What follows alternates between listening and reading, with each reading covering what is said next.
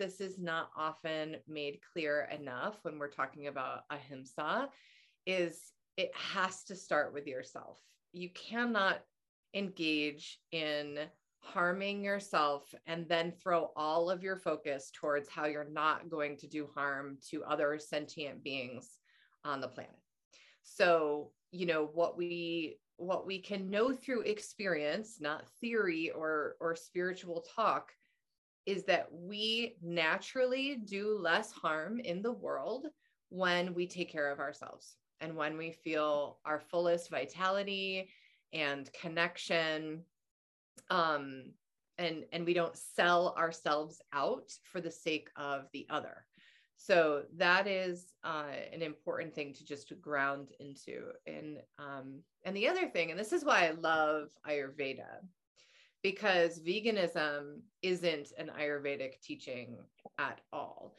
And it isn't i mean this is a sister science to yoga so it isn't like a totally separate category and subject. And what we want to look at is how do we do harm reduction? Because perfection is impossible. It's impossible. There there will be a, a scenario a situation you find out that like i don't know the only underpants that don't give you a wedgie aren't like the best company or like they're their fabrics are sourced in a shitty way. Like you know it's perfection is impossible and we can like drive ourselves crazy. And oftentimes what ends up really happening is we're like well forget it. Like it, this is just too much. So i'm going to kind of throw the baby out with the bathwater. So how do we engage in ahimsa through the lens of harm reduction uh, so an example of that in our house, I'll I mean, I'll go right into the meat conversation because I don't eat meat. I do not. And I don't do dairy that is uh, sourced from the US. I can't. Like it is not a good digestive scenario for me. Um, and the eggs that I eat have to come from my own chickens. I know how my chickens are treated, like, you know, those kind of things. Um, and so my children, when they were still living at home, and my husband, they're they were never going to jump on the no meat bandwagon. Like through their adolescence, they went through little waves where it's like, I'm a vegetarian, right? But it was like also like then like the week later, they're a communist. You know, they don't actually know what they're saying. They're just trying on different things. So um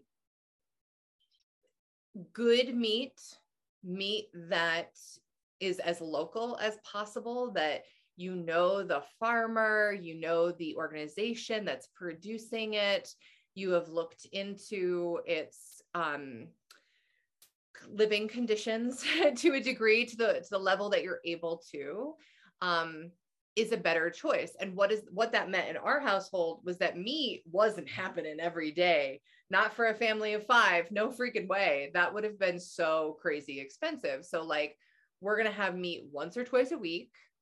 Where is it coming from?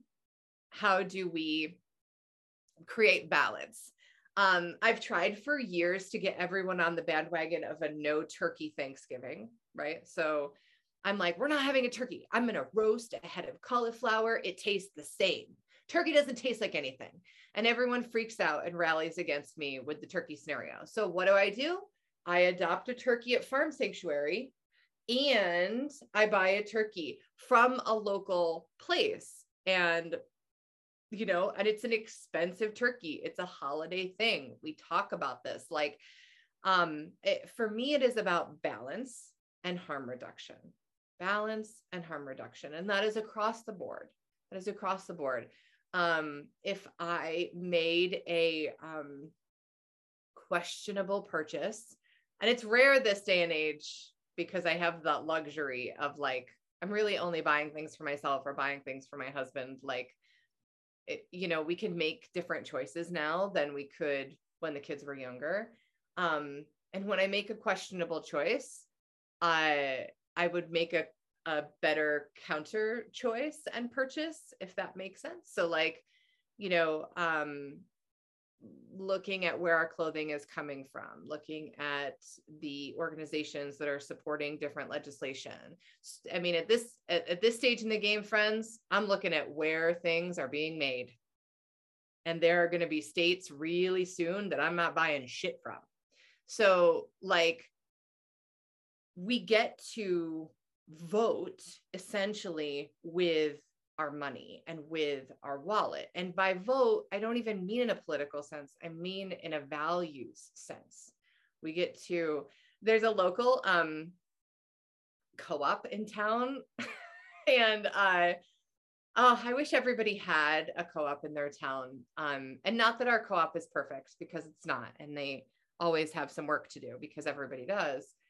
Um, but something that they give you, if you bring your own bags and stuff, they'll give you these little tokens, these little wooden tokens. And then you get to take those wooden tokens and put them in these little boxes towards like essentially voting for different organizations in town getting funding or different organizations in town getting grants or things like that. And that's really that image comes into my mind when I'm in the context uh, in the concept of ahimsa. And it's like, okay, so I've made these purchases and I'm these choices, and then I have these tokens, and I'm going to make sure that I put them in these particular slots because it does matter. It matters energetically. Um, money itself is currency. And so that current of energy, I want to make sure is in alignment. Um, and the more people that do this, you know, the more of an impact it makes. And so this is how I look at um, making food choices as well. Because yes, we, you know, we can look at how rough the meat industry is on our environment, on our planet. Um, what is the ahimsa piece in that? Um, do we even know which brands to kind of steer away from and which brands are doing the best that they can do? And first and foremost like what is available within a 200 mile radius from your house? Because sheer fossil fuel and shipping ahimsa thoughts are going to weigh in as well. And so um it, you know is your local farm down the road 100% certified organic? Maybe not. Maybe they aren't. It's an expensive process to go through for farmers, really expensive. And yet, all of the chips kind of in that basket of their local, they care about their animals. We know them. Our children maybe, you know, went to the same little league or something, you know, like all of that is included as well. Yeah. And I mean, and very, very briefly, I can simply say that human communities work uh, through um, the most effectively within diversity and diversification. All right. If we all had the same sleeping pattern, if we all ate the same things and our bodies craved the same things, small human communities wouldn't have been able to survive. They wouldn't have been able to survive winters. They wouldn't have been able to survive um, various, uh, you know, famine, droughts. Like when we come together and, and, you know, like I'm like, I don't need to eat meat.